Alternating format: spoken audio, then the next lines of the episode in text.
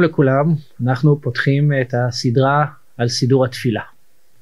התפילה כהלכה. וברשותכם אני רוצה ככה כמה מילים של מבוא ולפתוח את המבוא בנימה אישית, אה, בסיפור אישי.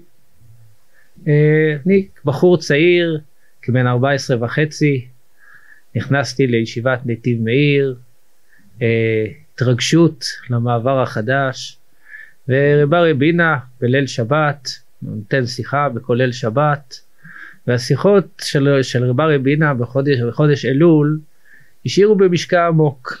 רבה רבינה חסיד של ישיבות המוסר, תלמיד של ישיבות המוסר, הביא לנו בחורים צעירים בארץ ישראל את תורתם, תורתם של בעלי המוסר ובחודש אלול תורתם של בעלי המוסר הייתה נוקבת ומיוחדת. ורב אריה בכל שבת מספר לנו על ההתרגשות של אלול, על אימת הדין, אלול זה אלול, וכל השנה צריך להיות אלול, ואלול זה עוד יותר מכל השנה. וככה בכל שבת הוא מספר לנו על התהליכים שאנחנו צריכים לעבור, ועל העבודה שאנחנו צריכים לעשות, וכל מה שאנחנו צריכים לעשות.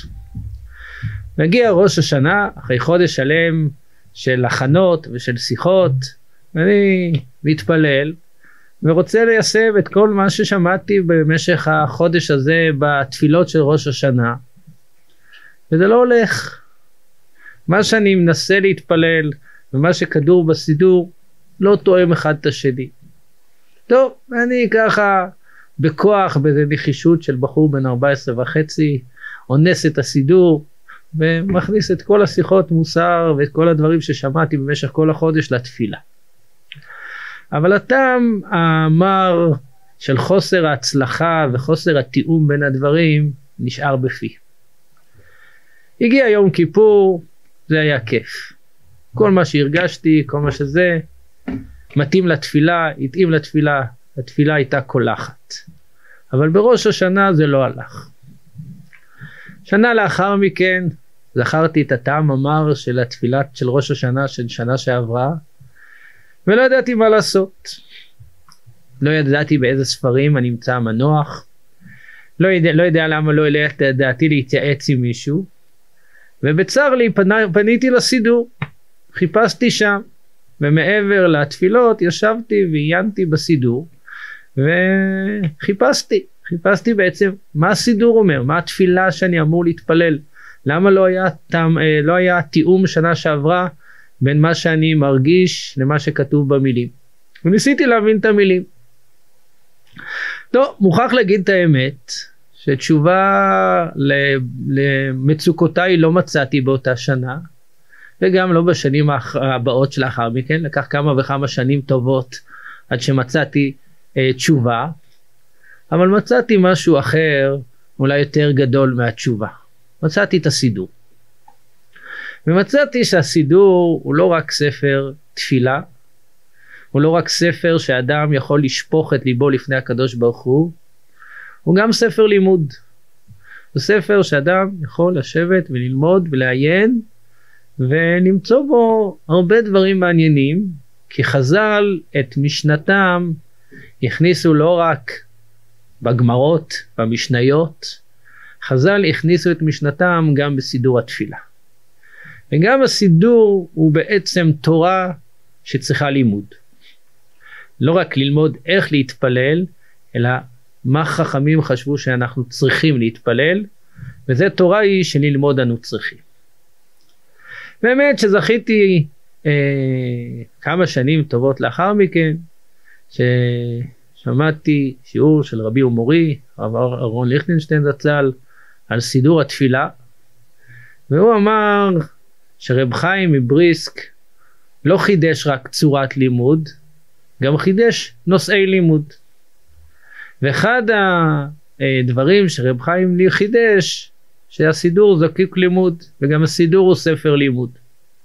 טוב, שמחתי שכיוונתי לדעתם של גדולים, ובאמת הסידור הוא אה, ספר לימוד. שלא יהיה אה, קל בעיניכם, סיפר לי אה, בוגר הישיבה שהוא התפלל באיזה בית כנסת עם אחד מגדולי התלמידים חכמים שבדור והוא שם סידור על גמרא ואותו תלמיד חכם גדול התנפל עליו, סידור על גמרא, איך אפשר? מה הוא אומר? הגמרא זה תורה, הסידור זה דרך להתפלל, אסור לשים סידור על גמרא.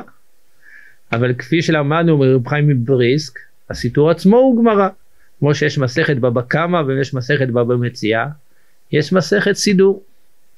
אז הסידור הוא גם כן אה, גמרא שצריכים ללמוד, גם כן תורתם של חכמים שאנחנו צריכים לעיין, להעמיק ולהבין. וזה בעצם שם הסדרה הזאת, סידור כהלכה. לא סידור כהלכה, סידור כהלכה.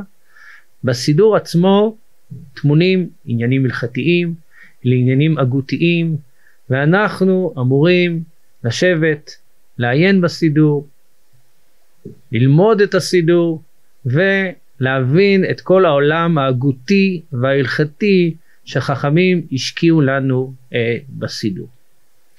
אנחנו בסדרה הקצרה שלפנינו אה, לא ניכנס לעיון אה, אה, בכל תפילה ותפילה וכל אה, ברכה וברכה וכל דבר ודבר שחכמים תיקנו. אנחנו בסדרה הקצרה הזאת המטרה היא קצת להכיר את המבנה של התפילה, את העולם שבא לידי ביטוי במבנה של התפילה ואנחנו בסדרה הזאת נעבור על תפילת שחרית, על המבנה של תפילת שחרית, על המוקדים המרכזיים שנמצאים בתפילה הזאת. שוב, לא עיון פרטני בכל ברכה, בכל פסוק, בכל מה שחכמים הביאו בתפילה, אלא יותר הסתכלות כללית מקיפה על הסידור, על המבנה של התפילה אה, מלמעלה. ומטרת הסדרה הזאת זה לא רק לתת פה כמה וכמה שיעורים קצרים על הסידור, אלא בעצם לגרום לאנשים ללמוד את הסידור. סידור ספר אולי המוכר לנו ביותר, השמיש ביותר שאנחנו משתמשים בו. עם הסידור אנחנו שלוש פעמים ביום שופכים את ליבנו לפני הקדוש ברוך הוא, אבל כדאי שכל אחד ואחד מאיתנו יקדיש כמה דקות, קצת זמן, בין גברא לגברא, מחוץ לתפילה, ובאמת ילמד את האוצר הגדול הזה שחכמים שמו לנו בתוך הסידור. בשיעור הבא אנחנו נתחיל בעיון בסידור עצמו, אנחנו נתחיל מפסוקי דזמרה. תודה ולהתראות.